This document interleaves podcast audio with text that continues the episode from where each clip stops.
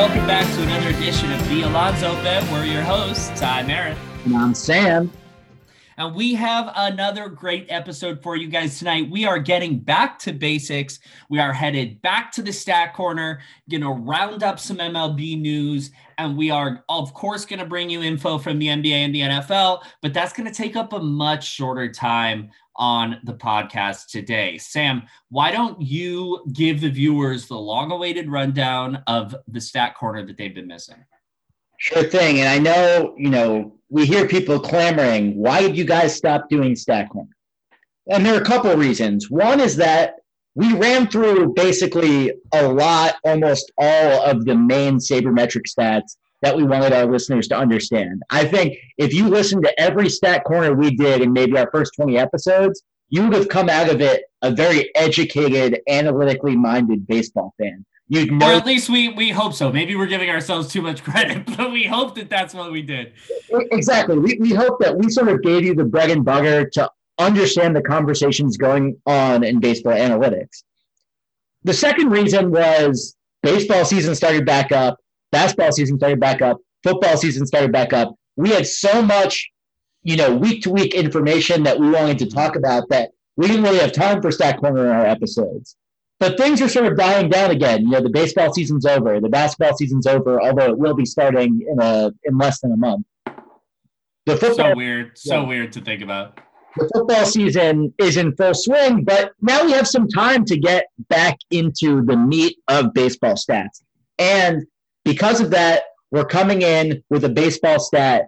The one that we're going to talk to you guys about today is something called pitch value, where basically – it's going to build on some things we've talked about before, notably the R E twenty-four stat, which was run expectancy twenty-four for you guys who, who don't remember. But basically what we're going to talk about is how we can assign a run value to every pitch that happens. And then what we're really excited about is we're going to talk about a really cool way to visualize pitch value data in the Swing Take Visuals tool on Baseball Savant. So if you guys are listening to this podcast now, I would recommend sort of sitting by your laptop, sitting by a computer while you listen to this episode, because we're going to try to work with some visuals. We're going to tell you how to get to these tools on Baseball Savant and sort of walk you through how to read them. They're, they're just an incredibly, incredibly cool way to parameterize sort of what types of batters and pitchers there are. And I think it's going to be a really interesting discussion. I will also say really quickly, Um, if you are like, oh, I'm going to wait to listen to this till I get by my computer, but you have your phone handy, um, the main tool we're going to use is Baseball Savant, and that actually has a pretty nice mobile website. Um, so a phone will work as well. A computer would be nice.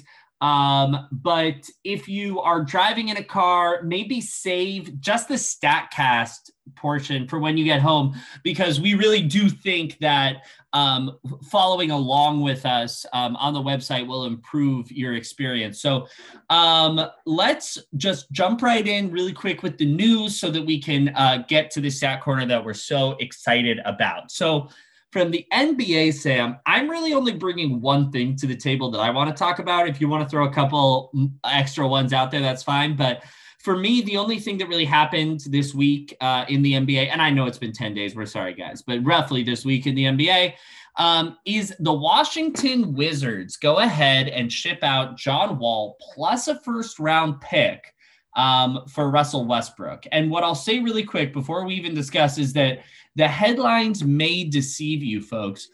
This first round pick is protected totally in twenty twenty-three.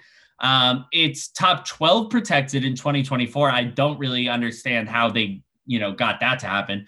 Top ten protected in twenty twenty-five, top eight protected um, in twenty twenty-six. And then after that, if they still don't have it, they just take two second rounders. So it's a first round pick, but unless one of these drafts is deep and the Rockets like continue to win enough to stay out of these protected positions, it's not as nice automatically as a first, or sorry, the Wizards. It's not as nice automatically as a first round pick looks in a headline. So I'll just say that. The Wizards are much less likely to convey a protected pick than the Rockets are, as long as the Rockets have James Harden.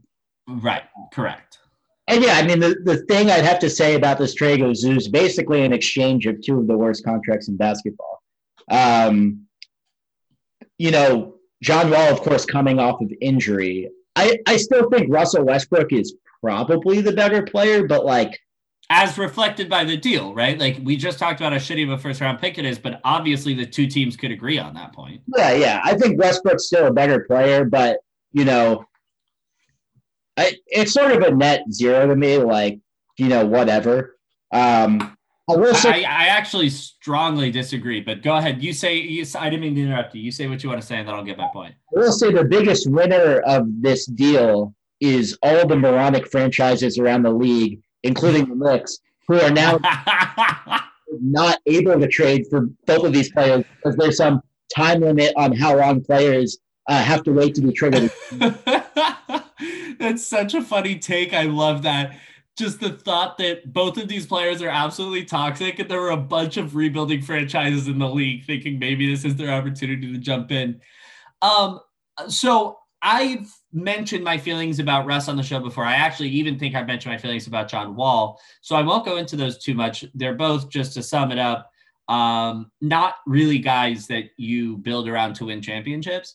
Um, but with all that aside, I actually think this is one of the most fair and like mutually beneficial deals I've seen in a while. I think the prices were totally fair because I don't believe that Russ is a better player than John Wall, but I do believe that the uncertainty with John Wall's latest injury warrants this super protected first round pick. I think that Re- Westbrook is going to fit better in Washington, where Bradley Beal is truly a second fiddle, right? He's not, James Harden is the fiddle man. Um, Bradley Beal is a better second fiddle um, than, than James Harden was, obviously, and even than K D was when he was on the team. Um, obviously, I had no one the year after, but, and by better second, the, you mean he's more able to play like an off-ball role. That, yeah, that's correct. Um, and then on the flip side, while John Wall does command the ball a bit more than I under, than I think can work with James Harden, who needs the ball like all the time, um, I think he fits better on the team. Like John Wall is not the same type of, I'm going to force my shot one hundred percent of the time. I am going to force myself to score. I need to dominate the floor. And Russ's style, I love. Like, I don't like, I don't like Russ as a player that much if I'm a franchise owner, but I love his style, the way he plays so hard with so much intensity, but it doesn't really fit with the way that the Rockets do all the time. And so I think the fits improve for both teams. I think the value is equal. So I get why you say it's a net zero, but to me, it's actually positive, positive. Like everybody comes out of this trade better. Yeah. I mean, the one thing I'll say is that, You know, I you know, I'm obviously I've I've been a big Russ detractor on this podcast. I still think Russ can get on little mini like eight to ten game runs where he can just be like a massive difference maker and just win games for a team. I don't think John Wall can do that same thing. Uh, no, but that's the point. That's exactly why they fit better. Like the uh, the Wizards, I think, are for sure making the playoffs next year because Russ, we forget it, but like Russ is still a dominant basketball player. He's a tremendous, tremendous basketball player. They have almost zero percent chance of winning the finals, but they're making the playoffs next year. Meanwhile, the fact that John Wall cannot create that absolute game-dominating atmosphere is why he is good for the Rockets, because he doesn't try. Russ is always trying, which means he is always doing too much, always taking too much of the ball, always thinking about how he can take the game over. John Wall doesn't play like that. He has his shortcomings, whatever, but he doesn't play like that. So fit-wise, that I think that speaks to my point. Yeah, okay. I, I, I'd agree with that, I guess. I will also say, though, that like I do not think Russ is the best player on the Wizards now. Like I still think that is Bradley Beal, who had, I think, like a really incredible breakout season this past year. The Wizards were were a mess.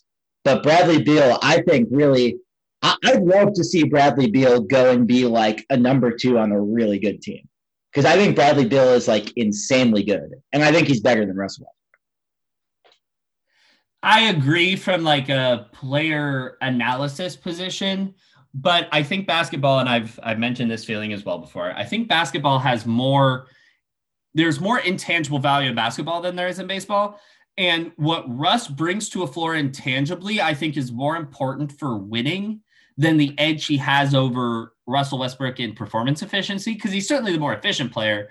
Um, he's certainly the more refined shooter, no question. He's a more efficient scorer, but that just speaks to the efficiency. Um, Russ, I still think, is a slightly better defender, although Bradley Beal made unbelievable strides this season defensively.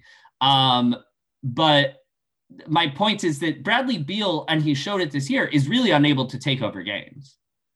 Well, right? I, like he, he could he could score at a tremendous clip, but he could not take a game over. You you've watched the N B A and you know it's different. I don't know, like his like his supporting cast is like not even like a professional sports team. So I think you're gonna slander Thomas Satoransky like that on this podcast? Yeah. Yeah. So it's just oh like, my God. D C gang pull it up next week with the Thomas Satoransky slander. Um, bold, bold out of you. I think we're digressing a bit. Uh, we could talk about Bradley Beal at another time. Let, let's move forward so we can we can get to the the, the meat that we promised to the listeners. Good point. We obviously could have this discussion all night, so good call.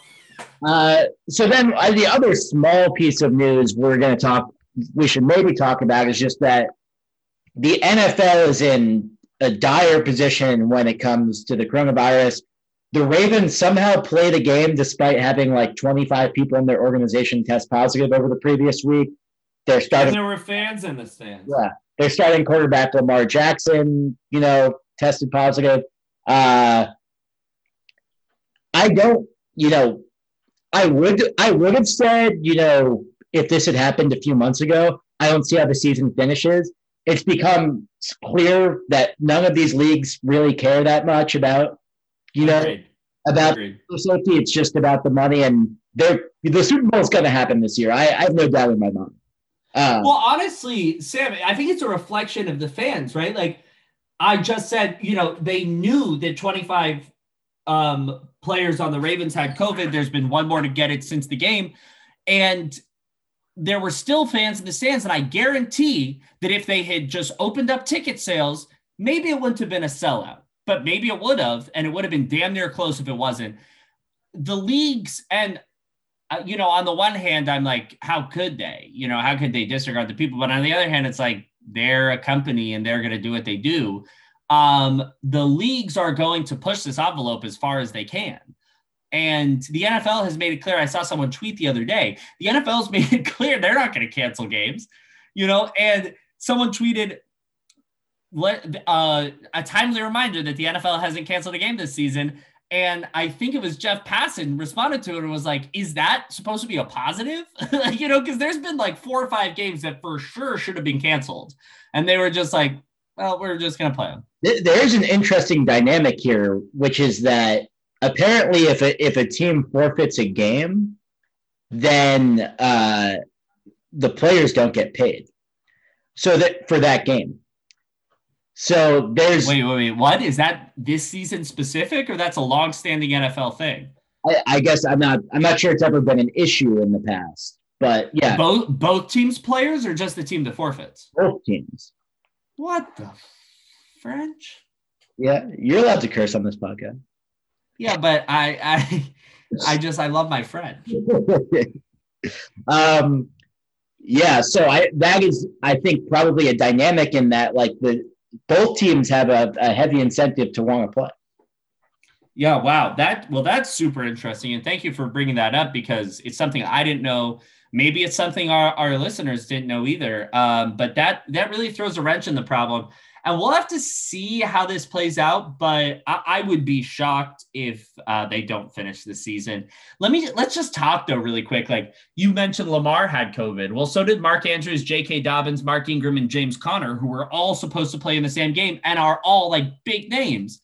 And then to take it a step further, so did every single quarterback, all three quarterbacks on the Broncos. So they end up starting a guy they drafted to play wide receiver from Vanderbilt, who's like way deep on their depth chart. They're starting him at quarterback. And first off, let's just think about how ridiculous that is. Like the N F L said, sorry, you guys have to go out and play this game, even though maybe some of you are infected and it may not be COVID safe, but also we're taking away all of your quarterbacks. So you have to go throw some random guy out there. I, I That's in- for, for that game. Anyone who's like watched a football game and, and thought, you know, you know, maybe I could complete a couple passes at quarterback. Kendall Hinton was a state champion high school quarterback. And played quarterback at Vanderbilt, which is an actual D one school. He went one for nine with two interceptions. And honestly, like I'll say, like I'm, you know, I've I've watched the game and thought, you know, you know, if a guy's wide open, maybe I could hit him. You apparently no, you can't. It's it's really really hard to play quarterback, and people underestimate what happens when you have four three hundred fifty pound guys uh, running at you in three seconds. And I thank you so much for saying that, because it's such a great point. And I was not even cogent enough to like grasp it while I was watching that game, because, and you know this, Sam, but I'm going to tell our listeners, I had one of the most frustrating betting weekends in history last weekend.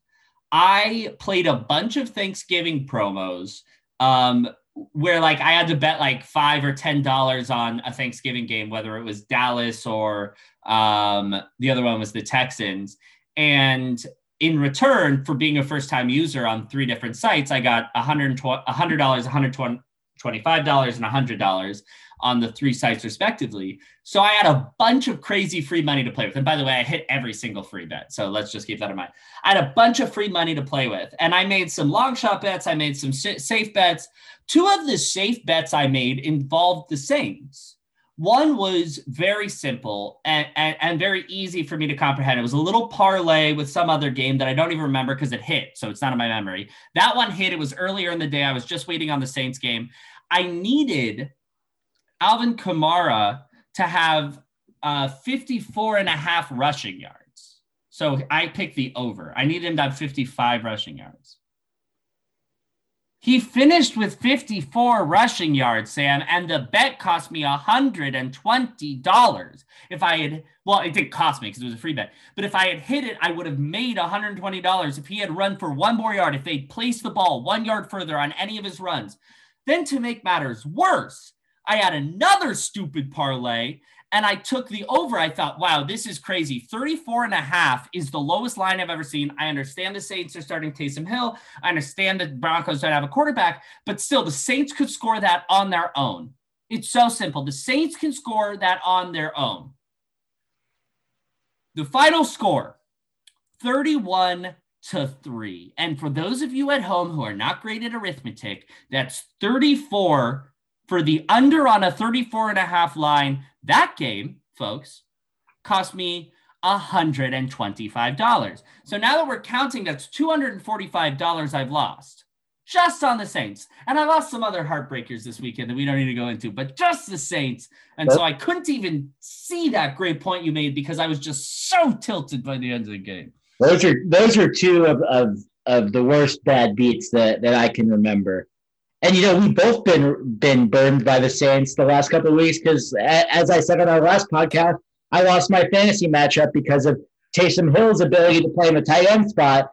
Aaron believes strongly that this should be allowed, and the E S P N said, no, that's not allowed anymore. So I, I was, of course, the victim of the, of the one week that this was ever allowed to happen. Uh, so, yeah, we both had some- And honestly, I'm not mad that E S P N made that decision. I understand it.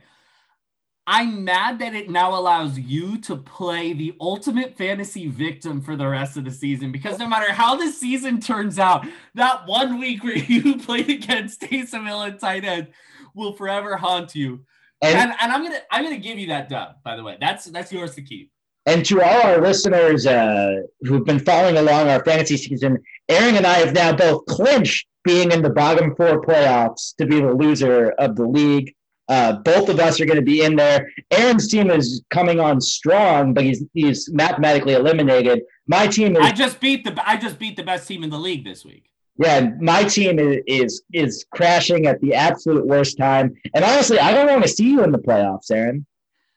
No, you wouldn't even if you were in the winner's bracket. My team is good, and I've been saying it all year long. It's an unbelievable tragedy tragedy that I'm in the bottom, but. I'm not worried, frankly, because my team is really good and has been all season. Well, not all season, but but let's uh, Well, they haven't performed well, but they've been good. Um, all right. All right. That's enough of all that. We promised you guys uh, a great stat corner here. So um, we're going to get into it right away. And we just want to say um, this is a little bit more in depth than what we've done in the past, um, which is why we've encouraged you guys to, when we get to the data visualization part, to follow along on your computer or your uh, phone. But we think that it's really, really valuable. Um, and it's it's a great way for you guys, because it's complicated, but it's not that complex, not that much more than R E twenty-four, which we explained in the past. And by the way, we'll link the episode where we explain R E twenty-four to you guys um, in the description for this episode. So if you want a little like primer before you get into uh, pitch value, go ahead and listen to that, because it's going to set you up great. Just go straight to the StatCast. It has all the tags in the description. Go straight to StatCast. Um, and listen to that, because that'll help you out here. But this is a great way for you guys to transition from like, okay, here's some numbers that tell me cumulative performance. Maybe they're normalized to leagues, parks, other players, whatever. Um, and this tells me kind of how a player performed and also expected values, taking those two things and kind of, even though this doesn't really use expected value, but it incorporates some of those ideas, putting them together and giving you a way to think about specifically what type of a pitcher a pitcher was, what type of a hitter a hitter was, where they did their damage, what they were looking for. And this is the first layer of, Sam and I were talking a little bit about this before the episode. This is the first layer of what we think is going to become a more and more, uh, I guess, evolved way of looking at pitcher-batter matchups. And we're, of course, trying to move to that point where you can take a pitcher and a batter and you can make some predictive, uh, you know, model for what possible outcomes there are and what the likelihood of those outcomes is, which would be, of course, invaluable to teams. So some, with that, some people might call that stat, you know, a travesty. They might, they might say that this is the end of baseball. You got to play the game. Why are we trying to, to even break down the, the most fundamental part of baseball, a pitcher and a batter battling? We're trying to predict what's going to happen. This is baseball. Well, let, the, let the kids play. And what you'd say to that person, Sam, as you know, is it doesn't matter if this stat exists or not. The player's still got to go out and play. And it's still going to be the manager who knows how to get the most out of his players, whether he's using that tool or a different one. Um, that wins at the end of the day. So we tell that guy to uh, shut the hell up. But with that said, Sam, I need you to take us on a little run here of uh, pitch value, what it means, how we calculate it, um, and some of the implications from it. Sure. So in the past, we discussed run expectancy twenty-four. And basically what this stat does is it looks at the run value of every state, base state. So, you know, how many outs there are. So three possible outs, zero, one, or two. And how many, com- how many, what, how many runners are on base? You know, person on first, person on second, person on third, first and second, first and third, second and third, bases loaded, bases empty. There are eight base states, three out states. So that's twenty-four total states. And you can average over for each of these states in baseball, on average, how many runs is that worth in the inning? And basically what R E twenty-four did is it said, let's look at the outcome of the at-bat, see how the base states changed, and calculated the number of runs that the, you know, a context sort of, a, a more context neutral than R B I number of runs that resulted out of that at-bat. Now, what pitch value does is it takes that... Well, really quick, Sam, before you go into that, can you just tell us again, and I know this is going into R E twenty-four a little bit, but just in like two sentences, can you tell us how that more context neutral than R B I stat for runs is produced? And uh, the, the way it's produced is basically adding, you know, just summing over every at-bat you have. So let's say you hit a home run with uh, the bases loaded and two outs. Now, you might say that the average outcome of the bases loaded with two outs is, say, you know, one run or something. Uh, I don't know if that's exactly. It's zero. It's zero point. Uh, bases loaded, two outs is zero point eight point. Uh, zero point eight runs. Let's use that because I know. I was close. I was close. So let's say on average, that situation is worth zero point eight runs. And then you hit a grand slam. So now what's happened is you've changed the base state to uh, no one on base and two outs. I assume that's not worth much, maybe zero point one, zero point two runs. Exactly zero point one point, zero point one runs, I'm sorry. So now the difference in the state is zero point one minus zero point eight. So that's minus zero point seven runs. But you've also added four runs to your team. So basically, you're going to be credited with three point three runs in R E twenty-four for this.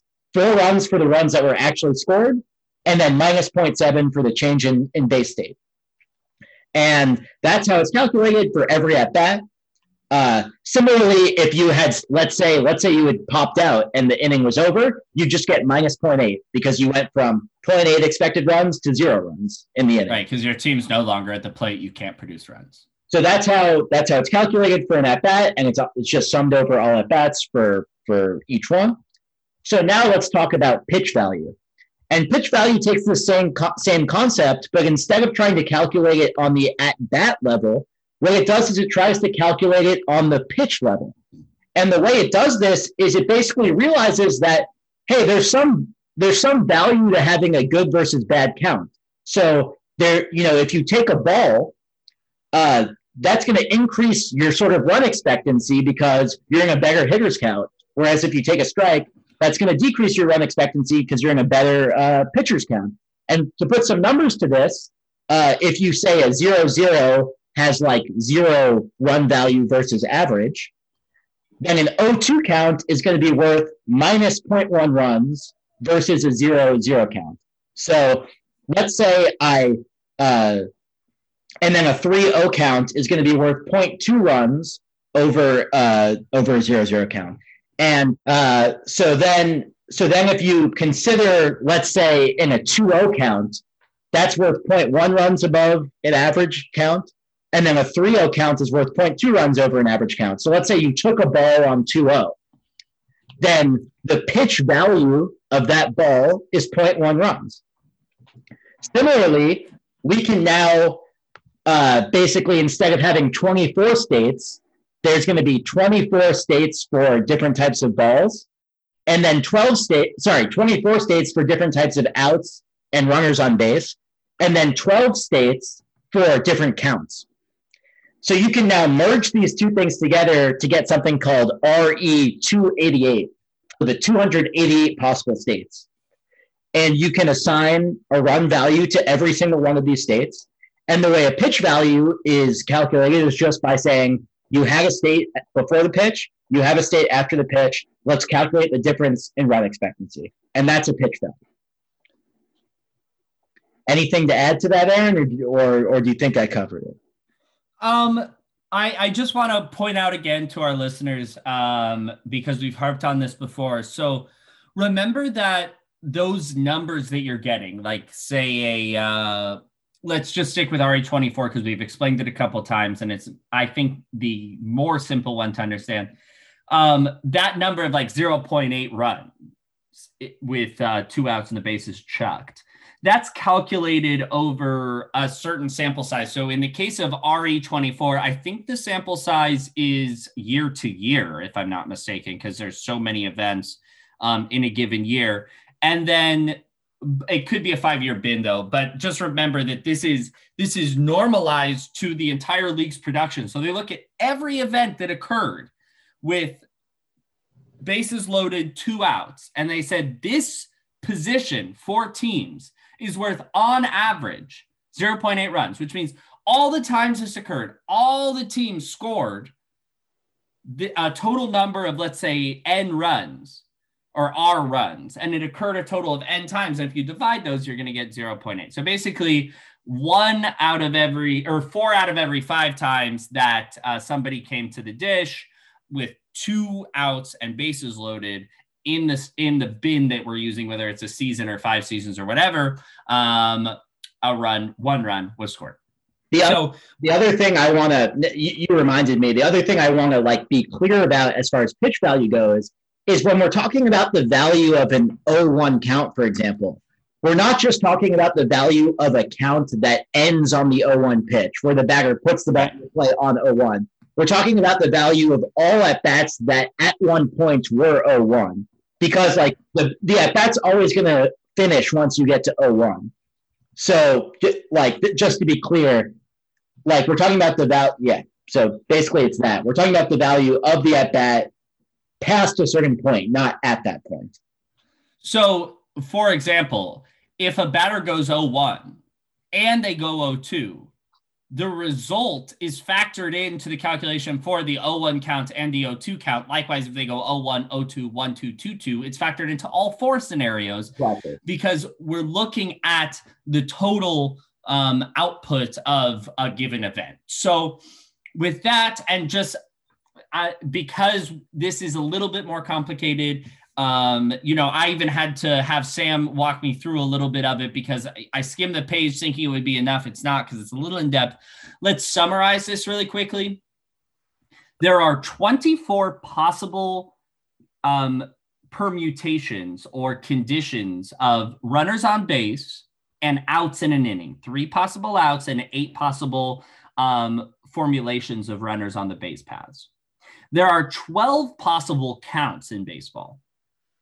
If you multiply the counts by the number of conditions, you get two hundred eighty-eight. So there are two hundred eighty-eight different out, base runner, and count situations that a runner or that a batter can find himself in during a game. By looking at the outcome of every single one of these conditions, putting them together and normalizing, what we can do is say, a batter or a pitcher was this good or this bad at saving or preventing runs in this given scenario. Now, this is the point. Now that we've done a little summary, we, Sam's explaining it to you guys in depth. Um, and of course, this is the time I want to remind you guys, if we didn't do our jobs up here, if we didn't explain something well enough, um, if you want to get more in depth with us, if you want to learn more, make sure to reach out to us on Twitter at The Alonso Bet, or shoot us an email, the alonso bet at gmail dot com. Um, we'll expand on this. We'll discuss with you. We'll interact if you're interested. So with that, this is the time that we're going to ask you guys, um, if you have the ability to get near a computer or a smartphone, please do so. We'll give you a second to pause if you need to, you know, run up from your bed or your couch or whatever. But with that, let's get into some extremely, extremely cool visualizations of this data that have been done on StatCast. And uh, don't forget StatCast and Baseball Savant. Baseball Savant is a service from the M L B that utilizes StatCast, which is a pitch and swing and fielder tracking technology used by every team in the majors now. Um, and they create stats based on it. And the guy who does this is Tango Tiger, um, who has a blog about all these things we're talking about today. But if you guys go to StatCast, actually, Sam, why don't why don't you lead him there? Because I'm gonna, um, I'm definitely gonna send him on a goose chase. You know the website way better than I do. All right, so you're gonna, you guys are gonna want to start by going to baseball savant dot m l b dot com. Once you are there, there's gonna be a top bar. Click on the Visuals tab. Once you're on the Visuals tab, I want you to scroll down and then click on Swing Take Visuals. If you click on Swing Take Visuals, it's going to take a second to, to load. It's going to say loading swing take data. And then you're going to see sort of a summary of some pretty cool data. You should see Mike Trout, right-handed hitter for two thousand twenty. At the top left, you're going to see a little summary that says plus eighteen run value. And basically what that is, is that's the sum of the pitch value that Mike Trout generated on all of his pitches in two thousand twenty. And for, if we didn't do a good enough job explaining earlier, I'll tell you guys right now, for a hitter, you want to be positive. For a pitcher, you want to be negative because you want to be taking away runs as a pitcher. You want to be producing them as a hitter. Exactly right. And zero means you were an average hitter or an average pitcher. So Mike Mike Trout was was eighteen runs above average uh, in terms of the sum of his pitch values this year. And as we and Sa- Sam, before you before you explain the charts here, explain uh, because I realized we didn't totally do it in the segment. explain how that, that value is generated. There's really two outcomes on every pitch, right? You can swing or you can take. Yeah, exactly. So one way you could parameterize your, your pitch values is you'd say there's uh, one pitch value is you either took the pitch, as Aaron said, and it was either a strike or a ball, or basically you're going to have a positive pitch value if it was a ball because of the change in count to a more hitter-friendly count. And you're going to have a negative pitch value if there's a strike because in the change of the count to a more pitcher-friendly count. And that's really where like these R E two eighty-eight values come in. And then if you swing and you make contact, then the pitch value is basically going to be generated by looking at the R, the change in run value with your R E twenty-four. But you're also going to have to subtract off the sort of the value of the count. So in that sense, you're going to get more, you're going to get more credit for hitting a home run on an oh two pitch than a three oh pitch. Because exactly. You were in a worse situation on oh two than you were in three oh. Exactly. So with that, we'll walk you through a little bit of the visual here. Um, if you're on this, I'm sure you're looking at Mike Trout. To the far left, what they've done on uh, Baseball Savant here uh, between Tango Tiger and Darren Willman. Did I get that right? Yeah, Darren Willman is is does an incredible job basically taking all of this StatCast data and creating great visualization tools such as what we're looking at now. And um, what you're seeing on the far left is they've broken the plate into thirty-six different zones. So they have the heart of the plate, which is, uh, it's not down the middle, but it's the center of the plate. It's pitches that are one hundred percent for sure strikes. Um, they can be, you know, on the outside part of the plate. They can be on the inside part of the plate. They can be a little up, a little down, but they're, they're generally in the middle of the plate. Um, then they have the shadow region, which is like, halfway into the strike zone, halfway out of the strike zone a little bit, more or less.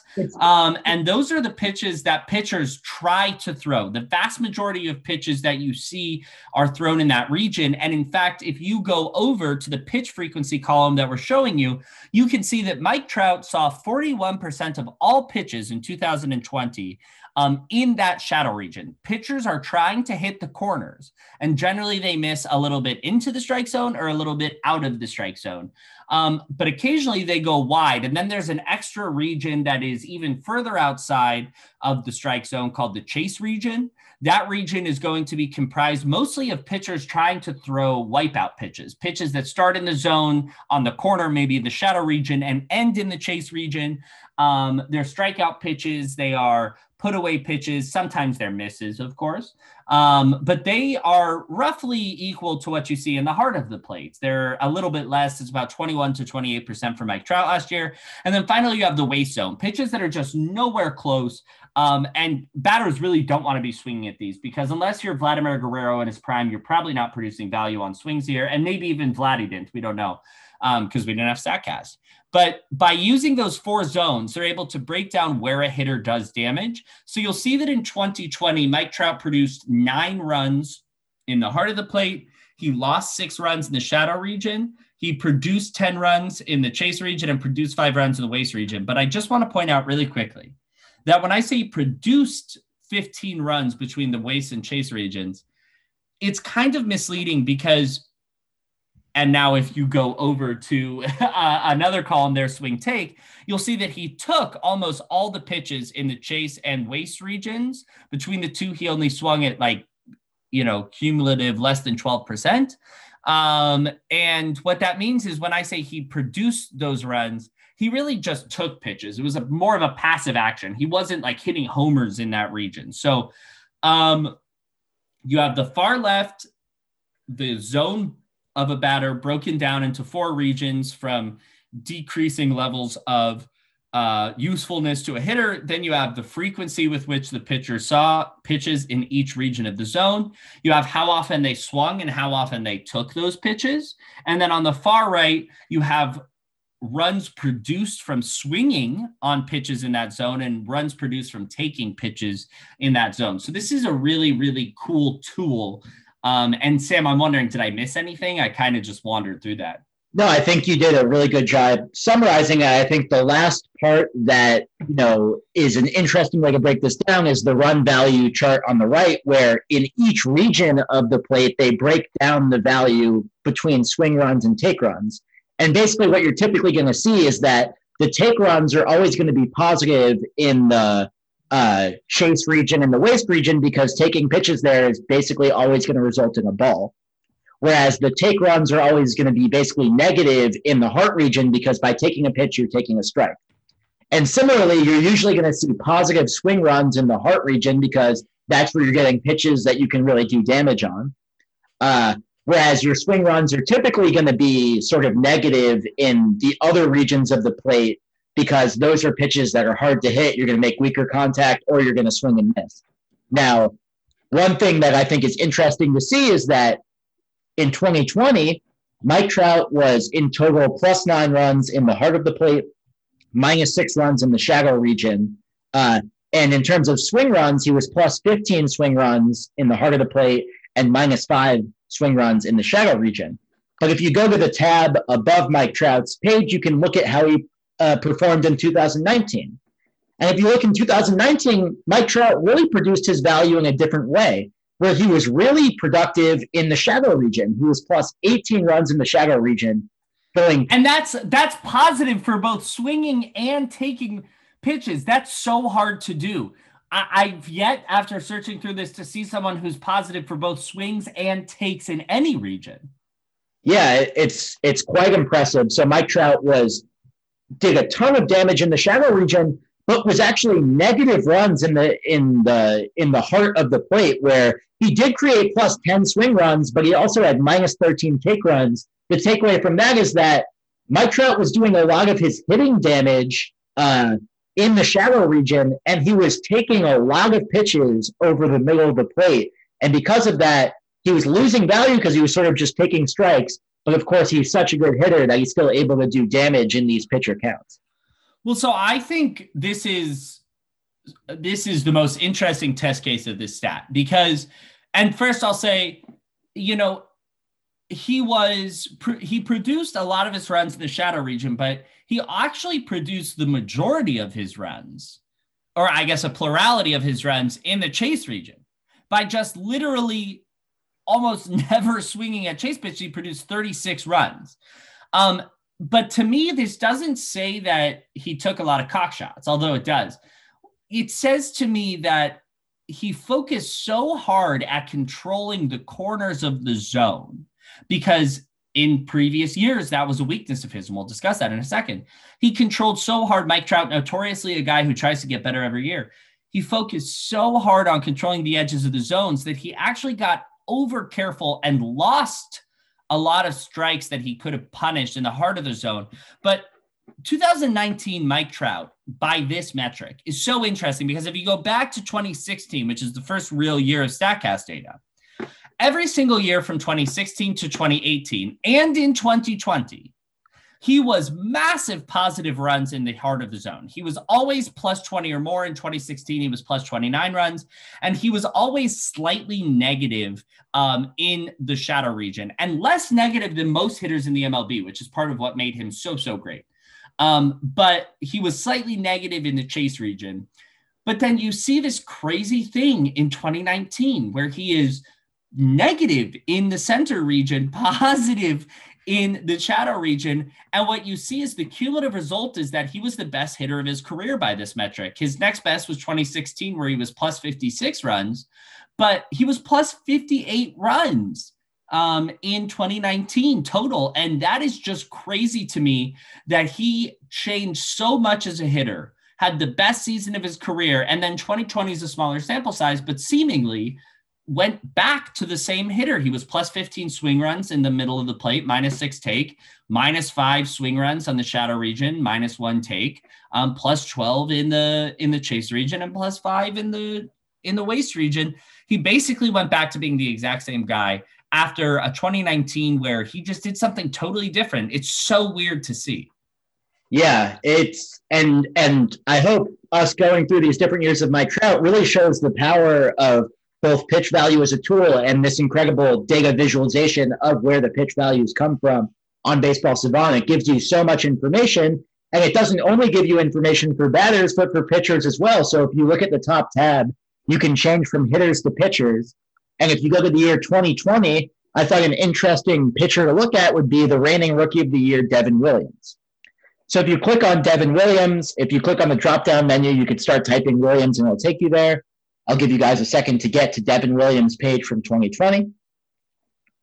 If you're there now, what you'll see is that there's something really impressive. You saw with Mike Trout, he was generating so many positive runs in the chase and waste regions. The reason being is that hitters will often generate positive runs here because they're balls. And if they take if they take the pitch on the ball, they're just going to generate value from getting in better counts. But Devin Williams actually gave up almost no runs in these regions. Zero runs in the chase region, plus one runs in the waste region. So he's basically giving up almost no value uh, in these areas where hitters are usually generating most of their values. And you'll also see that he performed very well in the hard and shallow regions, getting minus seven runs total in both of them. So this just shows sort of the amazing, amazing rookie season that Devin Williams had. And I think that's an interesting trend, Sam, because you might, as a listener, be sitting there thinking a pitcher is going to get hurt in the heart region, but good pitchers don't. If you look at Max Scherzer, for example, um, he in twenty nineteen was minus twenty-three runs in the heart of the zone. Of course, Jacob deGrom, the absolute GOAT, was minus twenty-five runs in twenty nineteen. But then you look at some, you know, not so great pitchers, uh, maybe like, I don't know, Gio Gonzalez or something. Um, or let's, uh, let's look at Sandy Alcantara in twenty nineteen.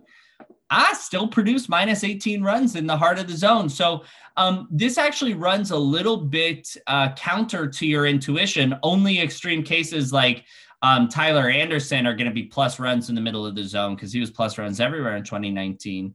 But uh, most guys are actually still winning in the heart of the zone. And what this says to me is that you have to throw strikes. Luis Sessa, another guy who's minus runs in the heart of the zone just barely, but owning the outside part of the plate, you have to throw strikes. The place where pitchers get hurt is out of the zone. And it's so crazy to see it so clear. Like, name any random pitcher you want. I'm literally just like scrolling here and I'll click on Greg Holland, minus eight runs in the heart of the zone. Greg Holland sucked in twenty nineteen. He still saved eight runs in the heart of the zone. Pitchers need to stay in the strike zone. Do you have a different takeaway from this? No, yeah, I think it's definitely true. And like, that's, that's why you're seeing minus runs for everyone, because if you, if you throw a strike and they take a strike, that's just positive value right there. You got in a better pitch, you got in a better count. Now you can expand to that shadow region where you're really going to generate the most of your value, where you're really seeing pitchers, you know, perform worse. But it's more than that, Sam. It's not just if they take, it's that the value of throwing it in the zone with the threat of a take and the threat of contact is greater than the outcome that a hitter can produce on average for every pitcher. Yeah, exactly. Because if, if you throw a ball, you got no chance. And let's look at another hitter here. Let's look at Cody Bellinger. Cody Bellinger in twenty nineteen, where, which we generally think of as kind of a down year for Belly. No, um, he he won M V P in twenty nineteen. Oh, sorry, sorry, sorry. twenty eighteen was a bit of a down year. That's right. So actually, no, th- that's great. Thank you for saying that, Sam, because it's really, really interesting to look at the difference between Cody Bellinger's twenty eighteen and twenty nineteen. In twenty nineteen, Bellinger produced twelve runs in the heart of the plate, twenty-two on swing, lost nine on takes. He was even on swings and takes in the shadow region, unable to produce any positive value on swinging in the shadow region. But he produced for hitters, just breaking even in the shadow region is a good outcome. Like, it's not, it's not bad. I, I don't think it's elite, but it's not bad. Um, he produced tremendous value in the chase and waste regions. So if you go to twenty eighteen, you see that the big issue for him, he produced almost the exact same amount in the exact same way in the chase and waste regions, meaning he knows when not to swing at pitches way out of the zone. The big difference is that the plus twelve runs in the heart go to minus ten runs, and that's because he just did not produce swinging runs in the heart of the zone. He was not hitting pitches in the heart of the zone well. But even worse than that, he was minus twenty-one runs on swings in the shadow region. He did not hit anything on the corner of the plate. He did not hit anything in the heart of the plate. Cody Bellinger in two thousand eighteen, by this metric, basically only produce value by walking. Yeah, or yeah, getting it. Yeah, pretty much. He was pretty much only by walking. Still an above average hitter, plus eleven runs on the season. Still an above average hitter, absolutely, but only by walking. One more guy, just because we know you guys are big homers for uh, the big guys here. Let's talk about Bryce Harper. twenty nineteen, plus twenty-seven in the heart, minus twenty in the shadow region, absolutely toasted by pitches on the corner, and then a cumulative plus thirty-two in the chase and waste regions. This man produced thirty-three swinging runs in the heart of the zone in twenty nineteen. Um, in twenty eighteen, when he was a better hitter, still a very similar trend.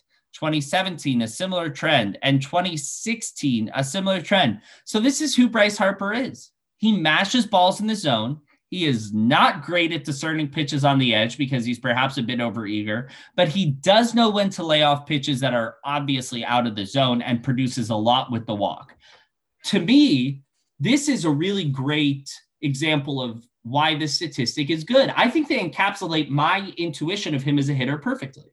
Yeah, the Bryce Harper one's interesting because, yeah, it's literally every year he's a disaster in the shadow region and basically a superstar everywhere else. So if he could just clean up, if he could clean up the shadow region, just get back to close to even there, he could be back in his sort of M V P level form. And the reminder for our listeners, that's the hard part for every hitter. And this statistic is not breaking new ground in the mind of batting coaches in this regard, I believe. They've always known that the key to being a, just an outstanding hitter, there's a lot of ways to be a good hitter, but the key to being an outstanding hitter is to do damage in the middle of the plate while controlling the corners, which means swinging at strikes and not swinging at balls. Because don't remember, the shadow region has both balls and strikes in it. And you see Mike Trout do that, minimize damage in the shadow region, maximize damage in the heart region, or the one weird year of twenty nineteen, flip those. And you see good, very, very good hitters like Bryce Harper and Cody Bellinger um, not really do that. Bellinger doing it a bit more to an extent when he's good. Um, but I think this is a really interesting tool, and I want you guys um, to use this because this is something that we are incorporating into our understanding of players, and this is uh, something that we think will help you as well. So keep that in mind. That's our that's our flashback to the Stat Corner. We hope you guys liked it. Um, if there's something else you want to learn about, we already told you where to find us at The Alonso Bet on Twitter or thealonsobet at gmail dot com. Um, we're going to use this stat to look at some players here as we talk through M L B news. So free agent signing, Sam, you got a couple on your mind, don't you? Yeah, so I think the probably the biggest one we've had is that the Braves signed Charlie Morton to a one-year, fifteen million dollars contract. And Charlie Morton's a really interesting case because he's a guy that's had injury problems the last few years. But he's also a guy who, until this past year, when he was healthy, was up there with one of the best pitchers in the game. Uh, well, for a three-year stretch. Uh, for a three-year stretch, from twenty-seven to twenty nineteen, twenty seventeen to twenty nineteen. I'm talking about the last few years. Uh, right. And really mostly twenty nineteen. Looking at his Um, pitch value, he was minus seventeen runs in twenty seventeen, minus eighteen in twenty eighteen, and minus thirty-seven in twenty nineteen. Quite a good year. Yeah. Uh, but twenty twenty, he took a bit of a step back. You know, he had a, a four point seven four E R A. Now, if you look at his F I P, maybe he got a bit unlucky. It was three point four five. Uh, but then if you look at his xFIP, he was also maybe a bit lucky on his F I P. A bit lucky in terms of limiting home runs. His xFIP was four. Uh, but I think, you know, anyone who watched Charlie Morton last year saw a big drop in velocity. Mm-hmm. This is a guy who sort of saw a big increase in velocity as he got older. That's what sort of had turned him in from this journeyman starter to one of, you know, the top pitchers in baseball for a few years in his late thirties. So now the question is, is this velocity drop real? And it's a bit weird because if you look at his season velocity, there was a, a definitely a drop from the previous years. But if you look, actually look at the velocity trend over the season, it sort of continually went up over the season. So maybe you say this was a weird, weird year, maybe getting shut down for the pandemic caused him to never really get back to like his full strength. And maybe the Braves are hoping that he can return to this pitcher he was in, in twenty nineteen, twenty eighteen. But if not, you know, that's a lot of money to pay for an aging starter. He just continues regressing. Absolutely. But I think from the Braves' perspective, they view this very similarly to how they viewed the Cole Hamels signing last year, which obviously didn't pan out for them because of injury. But they see an opportunity. They think with Soroka coming back, with Fried breaking out, um, with a bunch of other arm, young, good arms in their rotation, um, Ian Anderson breaking out in the playoffs, they think Charlie Morton could easily be an anchor as our three. And with that in mind, if he stays healthy, I don't care if he continues to regress a little bit. He's still eighty-ninth percentile in spin rate, right? He's still eighty-second percentile in walk rate. And I think he is a good anchor as a three. If the Braves signed him thinking he's going to be the ace in a World Series run, no, they're out of their mind. They can't start him game one of a playoffs and expect to win. But I do think he makes a very solid anchor as a three, similar to how he was on the Rays last year when they won a World Series. And I do believe that while we'll, we won't see um, significant uptick in, uh, you know, pitch velocity, we might see a pretty nominal uptick in it back to where it was more by twenty eighteen range. We might see a return of his um, pitch mix to twenty nineteen, twenty eighteen. I, I, I like this for them. I think it fits their needs very well. I, I agree with you. I think it's a good signing for the Braves. And I, and I actually think the Braves are maybe one of the teams that are most well-suited to use Charlie Morton in that they're very likely going to be able to get into the playoffs.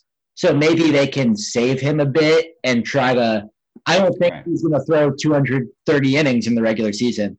But if you can throw one hundred good innings in the regular season and you could get him at full strength in the playoffs, that's that's where they're looking to break through. And, like, that's the perfect organizational place to be in in terms of the use of a pitcher like Charlie Morton. It was a similar it was a similar reasoning to me really liking the Rich Hill signing for the Twins this past year, even though that mm-hmm. didn't really great dividends.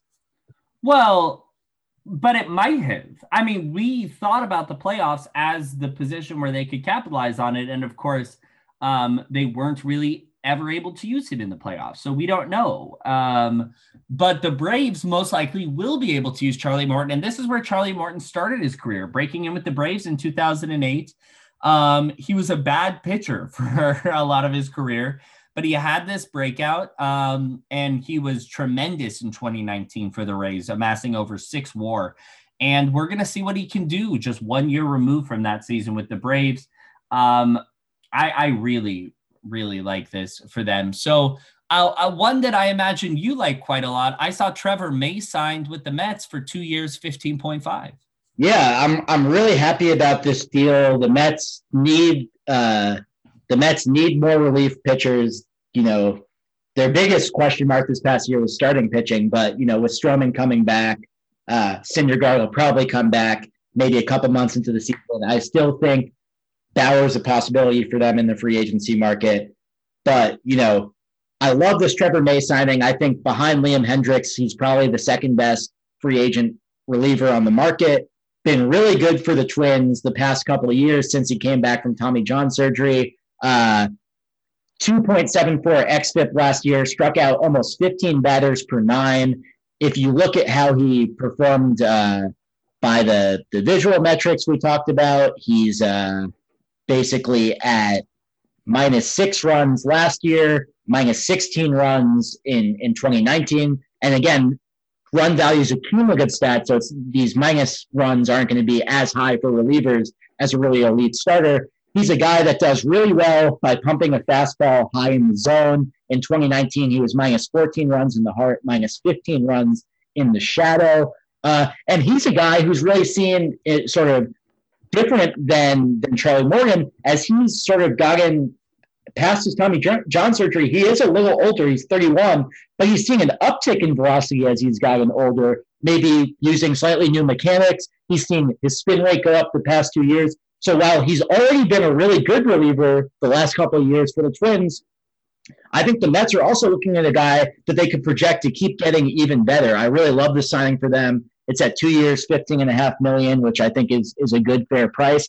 And of course, with Steve Cohen taking the helm, all the Mets fans are sitting here thinking, let's make a big splash. Let's get George Springer. Let's get Trevor Bauer. Let's get J T Realmuto. And I still think one or two of those are coming, but we also need to fill in the other pieces of the roster, and, and Trevor May is a great piece. I agree with you. I mean, this is a guy who's ninety-ninth percentile in whiff percentage, ninety-eighth percentile in K, eighty-ninth in fastball velocity, and eighty-third in expected batting average. He, my only concern here, Sam, and, and I hate that I have to do this to you because I like this signing for the Mets, but um, if I let you run unchecked on the Mets every time, they'd win the World Series every year. Um, my only concern is that he suffers from some of the same problems that Edwin Diaz does. When they give up contact, it's hard contact. He's fifty-fourth percentile in expected slugging percentage. He's thirty-seventh percentile in hard hit percentage and eighth percentile in exit velocity.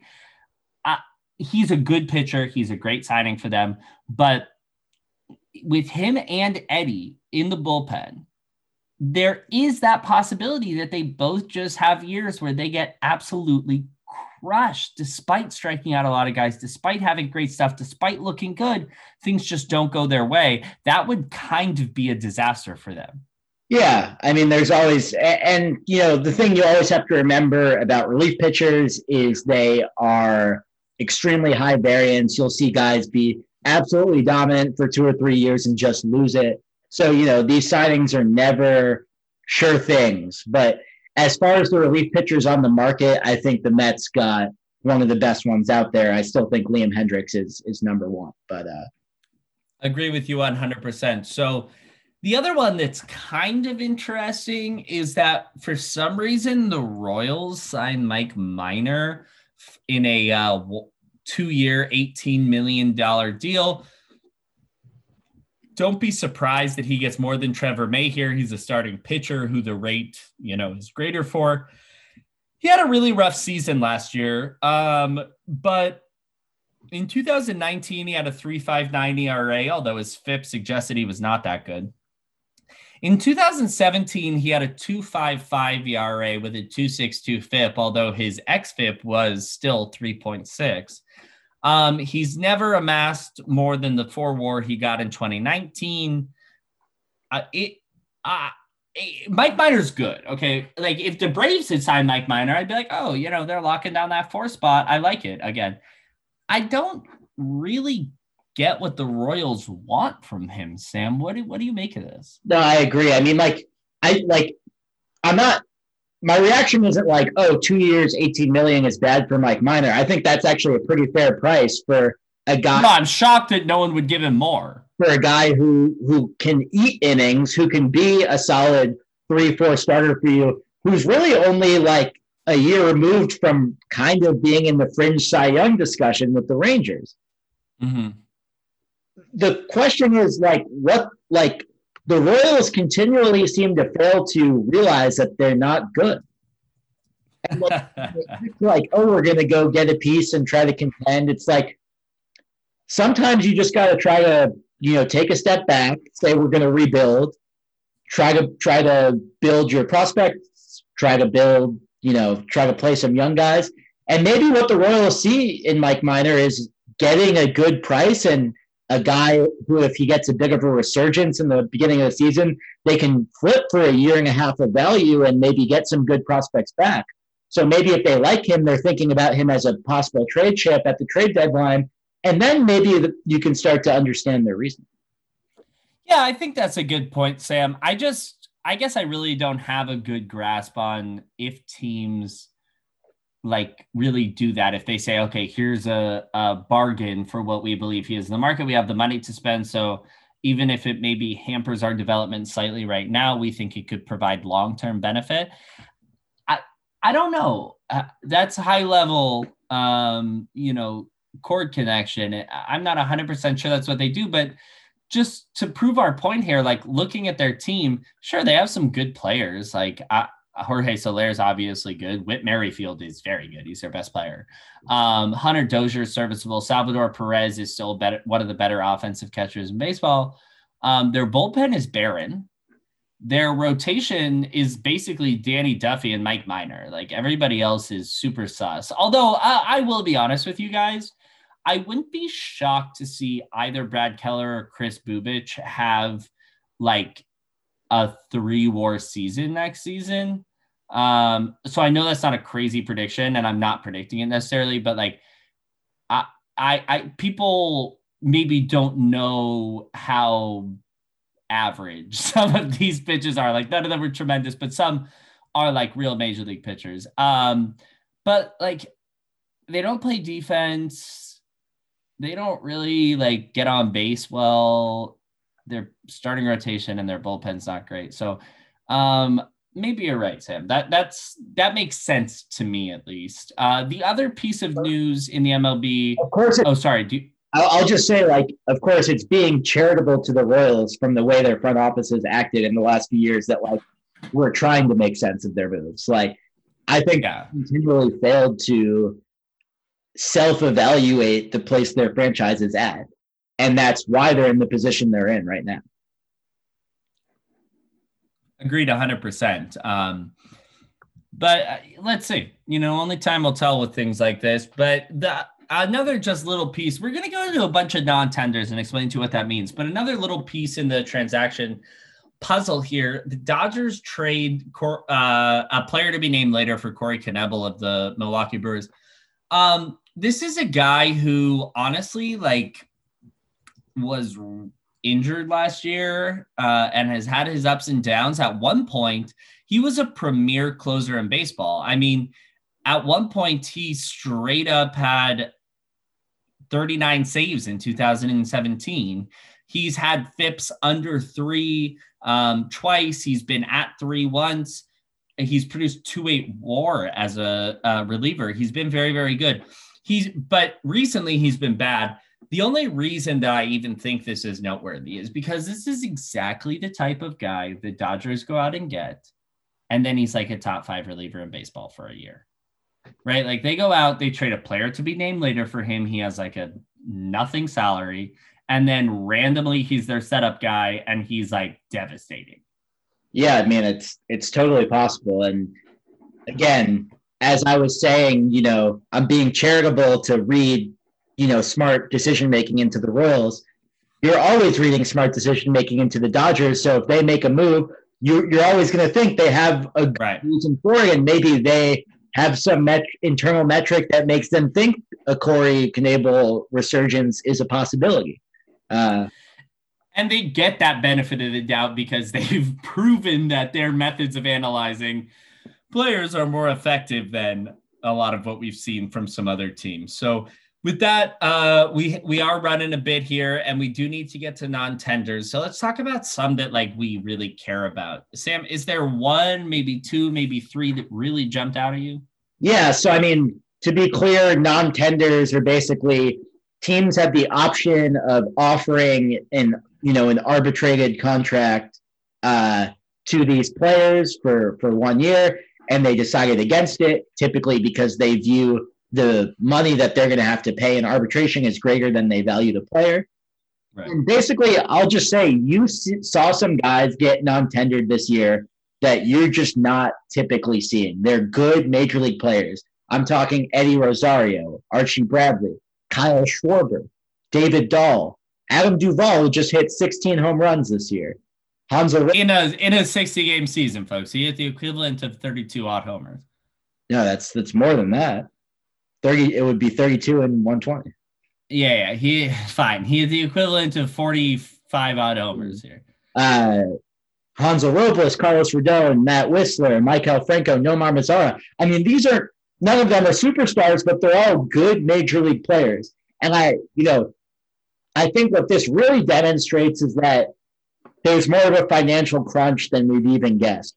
If teams aren't willing to pay, you know, someone like Eddie Rosario like seven or eight million dollars to be on their team in a season. No, Eddie Rosario probably would have gotten close to fifteen million dollars in arbitration. Really? I don't think so. I mean, he's, he's yeah, no, our, our arbitration is is tough. Um, I don't know if it's tough. I think it maybe values players accurately, but like guys get twenty million dollars in arbitration. Yeah, uh, keep, keep going, and I'll I'll find you an example of some weird arbitration yeah. deals. But uh, but yeah, the guys, you know, some of the guys, I was really surprised to see Schwarber, uh, but the Cubs really seem to be like they're cutting all possible costs. Uh, Archie Bradley's he's a I know you love Archie Bradley. He's a he's a really good reliever. I, he's a really solid reliever, and he, frankly, like uh, relievers are. It's not that they're um, like super valuable on the open market. They're valuable, not super valuable. Um, but arbitration was not going to award him that much money. This is a guy who you're seriously looking like six, seven, maybe eight tops million dollars to keep. Um, this is a guy who has always kept uh, homers in the yard. He has generally pitched pretty well um, for a reliever. And last season was like his best season since two thousand seventeen. I cannot wrap my head around why the Reds, who need bullpen help more than, well, I guess now they need some starting pitching help again with Trevor Bauer gone. But I think more than anything on the field, the Reds need help in their bullpen. Why they would not tender Archie a contract is mind-boggling to me. So Rosario, I just looked up. Ken Rosenthal tweeted uh, after he was he was non-tendered that his projected arbitration salary was nine point six million. So really, okay, yeah. So some so something like the ten million range, which you know, that's obviously some money for a team to pay. But Eddie Rosario, I mean, he's a guy that can just you know sleep his way into thirty bombs. He doesn't walk. Right. He doesn't walk at all, and he's maybe not a, a great fielder, but you know, he's a major league, he's a good major league hitter. These aren't guys you typically see getting. He's consistent W R C plus over one ten. Like you want that on your team for, for nine million dollars. And Archie's projected, you know, I clearly had my scale wrong. Archie's projected was four point three million dollars. Like how, how could the Reds not want to pay that? Yeah, it's, I mean, I think it's really what this is, is a demonstration of, you know, how tight a lot of these teams' budgets are. And it's really going to give a huge advantage, you know, for teams that are willing to maybe spend what players are worth this offseason. Mm-hmm. Be able to get some ball. It's going to be a, it's going to be a bloodbath in free agency this yeah. offseason.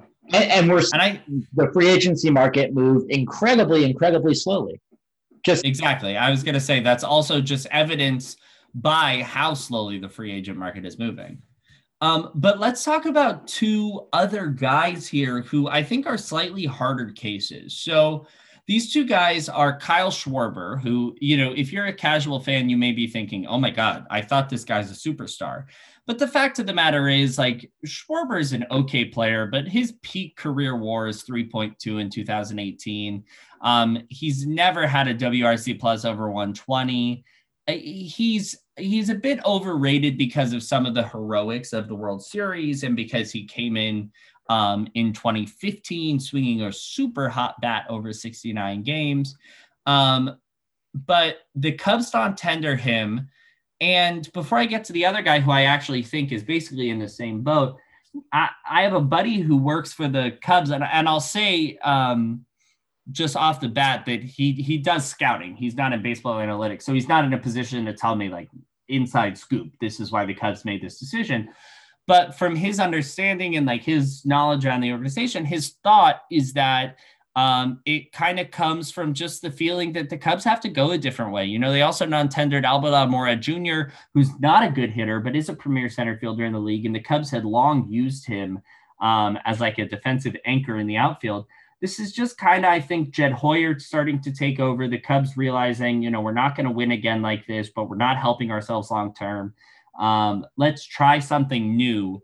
The only question I have, um, about this and the other guy, and I'll get to the other guy again, is why not trade him sooner? So with that, I'll reveal that the other person I'm thinking of is David Dahl, Rockies outfielder, can legitimately defensively play all three positions, different from Kyle Schwarber, obviously, but a guy who has shown a lot of promise, W R C plus is one thirteen, one ten, one ten in his three full seasons. Sorry, zero full seasons, but three fullest seasons, twenty sixteen through twenty nineteen. Never played more than one hundred games in a season, but profiled out to be a massive, uh, you know, multi-tool player with speed and power and contact, and just still so young. You know what I mean? Like, he's still twenty-six years old, and there's so much left to go in this guy's career. The Rockies are in a rebuilding phase, and they had his projected arbitration, Sam, at two and a half million dollars. Yeah, it's just like you you just don't give away a player with any potential for that cost. Exactly. This one of all of them is the most mind-boggling to me because, again, David Dahl may never play a full season of baseball. He may always be hurt. But at two and a half million dollars for the next season, you might as well risk it for one more season. Maybe it's the season he breaks out, and as the Rockies, you trade him at the deadline. Maybe it's the season he breaks out and you get a wild card spot. Like, this one was crazy, but both of them are organizations deciding they're going to go a different way. I'm wondering if you have thoughts about the pair or each individual move, Sam. Um, so I, I think with the Schwarber one, you know, I see how the Cubs as a franchise might be spinning it as, you know, it's time to move in a different direction. You know, this core, the, this core's time frame's over. But I see it as purely a, a number crunching move. Like, Schwarber is, you know, he had a down season in twenty twenty. He's still, you know, not a superstar hitter, but an above average major league hitter, I think.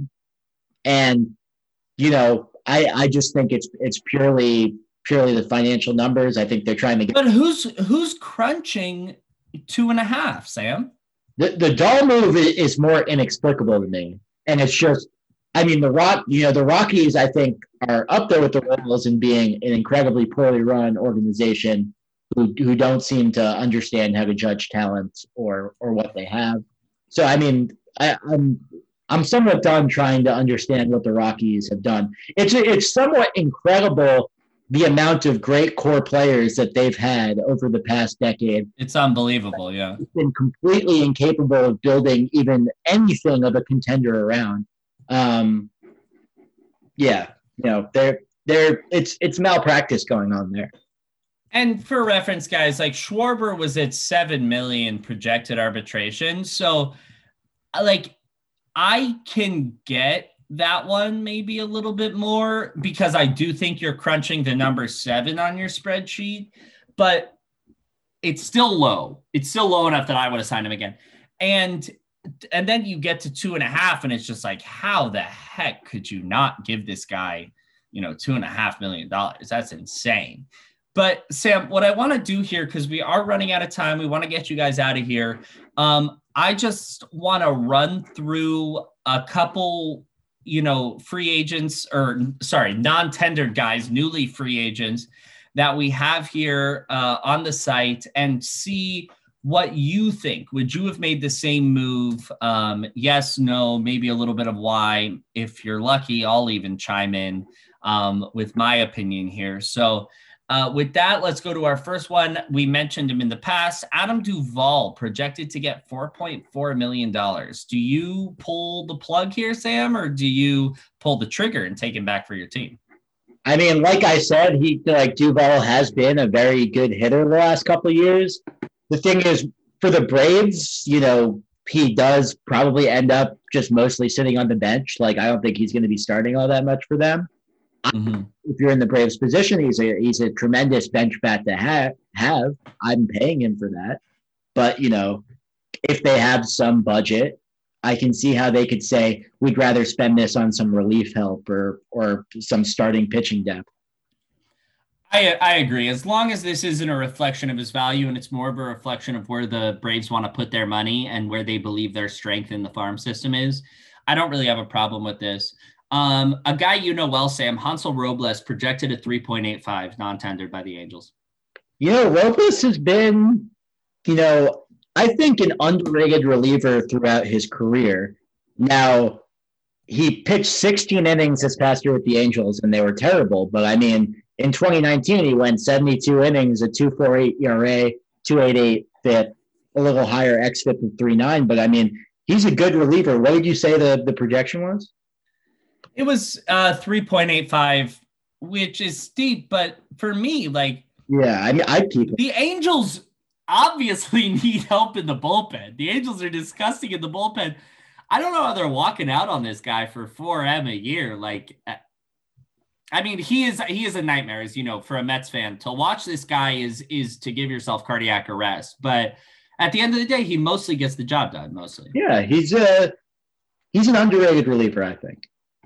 Okay, so what about Hanser Alberto at two point three? Hmm. Again, like I said, I, I just don't like giving up major league players for, for two point three. Now, Hansel, especially a guy who showed a lot of promise last year. Yeah, I mean, like, he's he's never been much, but, you know, he's, you know. I'm, or I'm sorry, I, I don't mean last year. I mean the year before. Last year, he was pretty boo-boo. But the year before, you know, he truly wasn't that bad in, in twenty nineteen. Um, I mean, with the Orioles, you know, he's probably not part of their future. So maybe they're thinking, like, we'd rather just get evaluations on as many of our young players as possible. So, like, mm-hmm. I give them at-bats. And if that's if that's if that's the perspective, then I guess I get it. Yeah, he's only twenty-eight, so I personally would have signed him, but I can wrap my head around this one as well. Here's one that's tough for me um, because I both get it and don't at the same time. Carlos Rodon projected at four and a half M, and I see the White Sox non-tendering him because they say he's not going to work out, which I agree. He's not going to work out as a starter, but I've thought that for over, you know, a year now, maybe two full years. This is a guy who's a prime candidate to go to the bullpen. Um, we see low fastball velocity and low fastball spin, but we see an uptick in early innings of the game for him. I think if he could transition to the pen, he actually has a lot of potential here.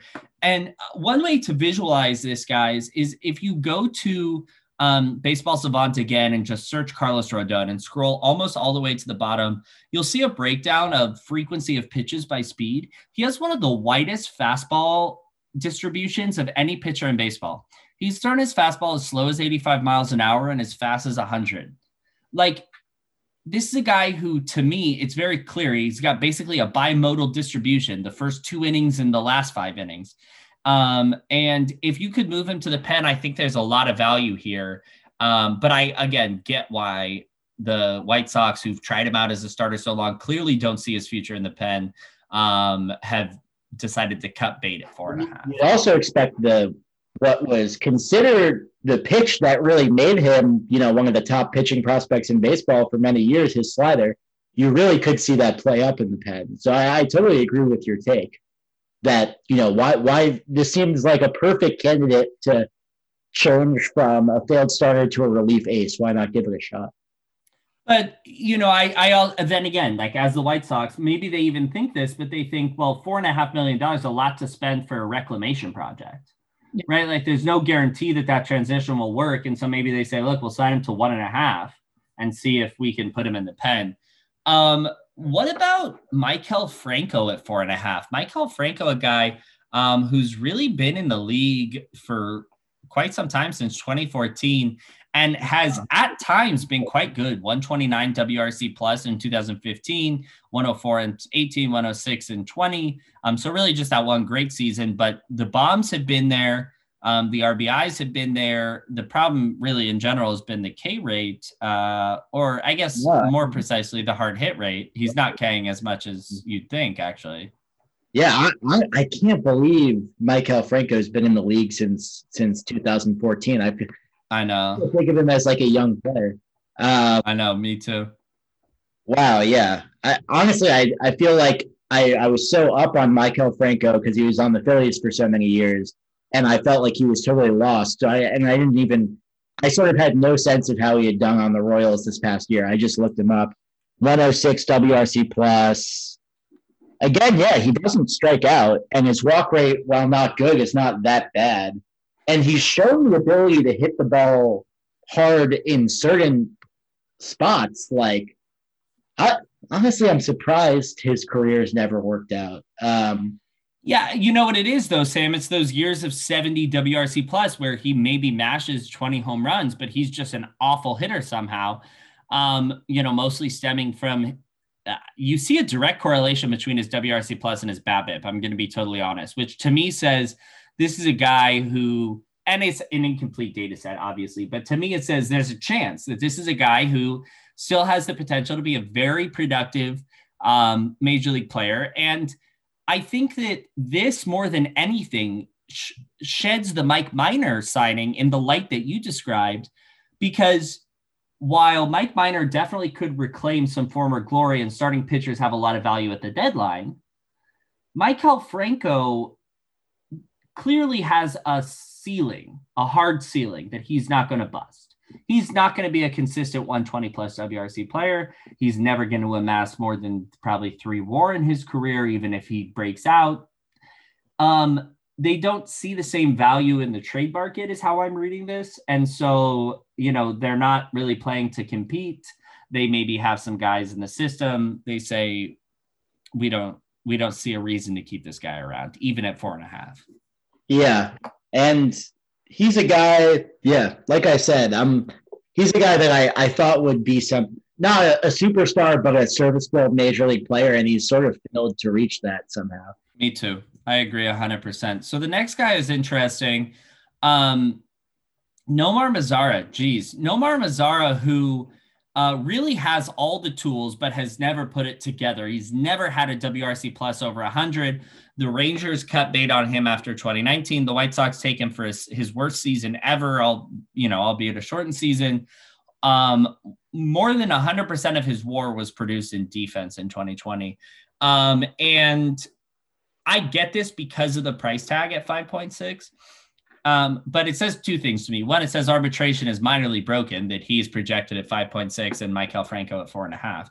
But the other thing it says is that he just, the, the free agent market using Nomar Mazara as a proxy is truly going to be a bloodbath, because this is a guy who I easily could see getting seven or eight million on a one-year deal. Um, and the fact that he's not even getting arbitration offered when they project five point six seems to me that it's going to be tough if you're not a superstar this offseason. How old do you think Nomar Mazara is?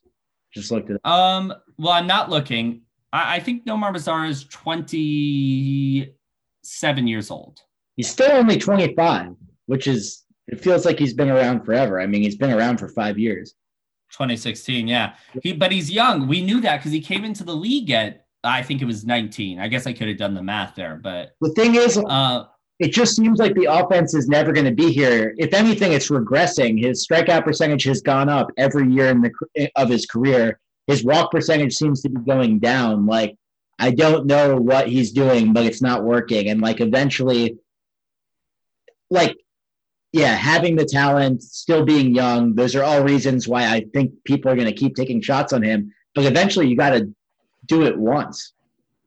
Yeah, I agree with you one hundred percent. But uh, someone will take a shot on him this year. And my feeling is at six four, two fifteen, lefty who can play defense and has all the tools. You know, he's got a he's got a pretty good looking swing. It's a bit long, um, but he's got plenty of pop. He's got plenty of contact. I think he maybe just needs the right hitting coach. Um, and I, I'm not ready to give up on Nomar Mazara, but you're right, Sam. Until he does something, I'm not sure I could give him five point six either, knowing the unbelievable depth that the White Sox have right now. Um, let's go to one that uh, actually I cannot find an explanation for. Jose Urania um, from the Marlins gets declined at three point eight projected in arbitration. What do you make of this?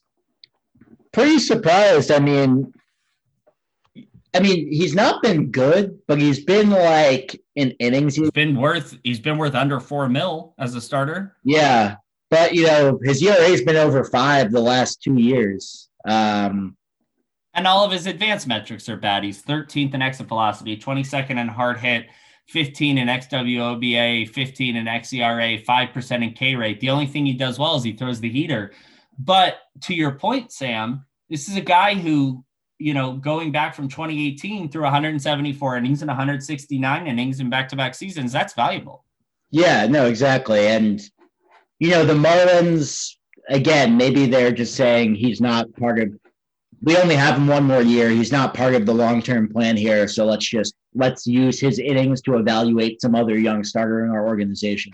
And so, but the only problem is I know that Don Mattingly believes they can compete again. Um, but I also know that he believes their organizational depth is in pitching.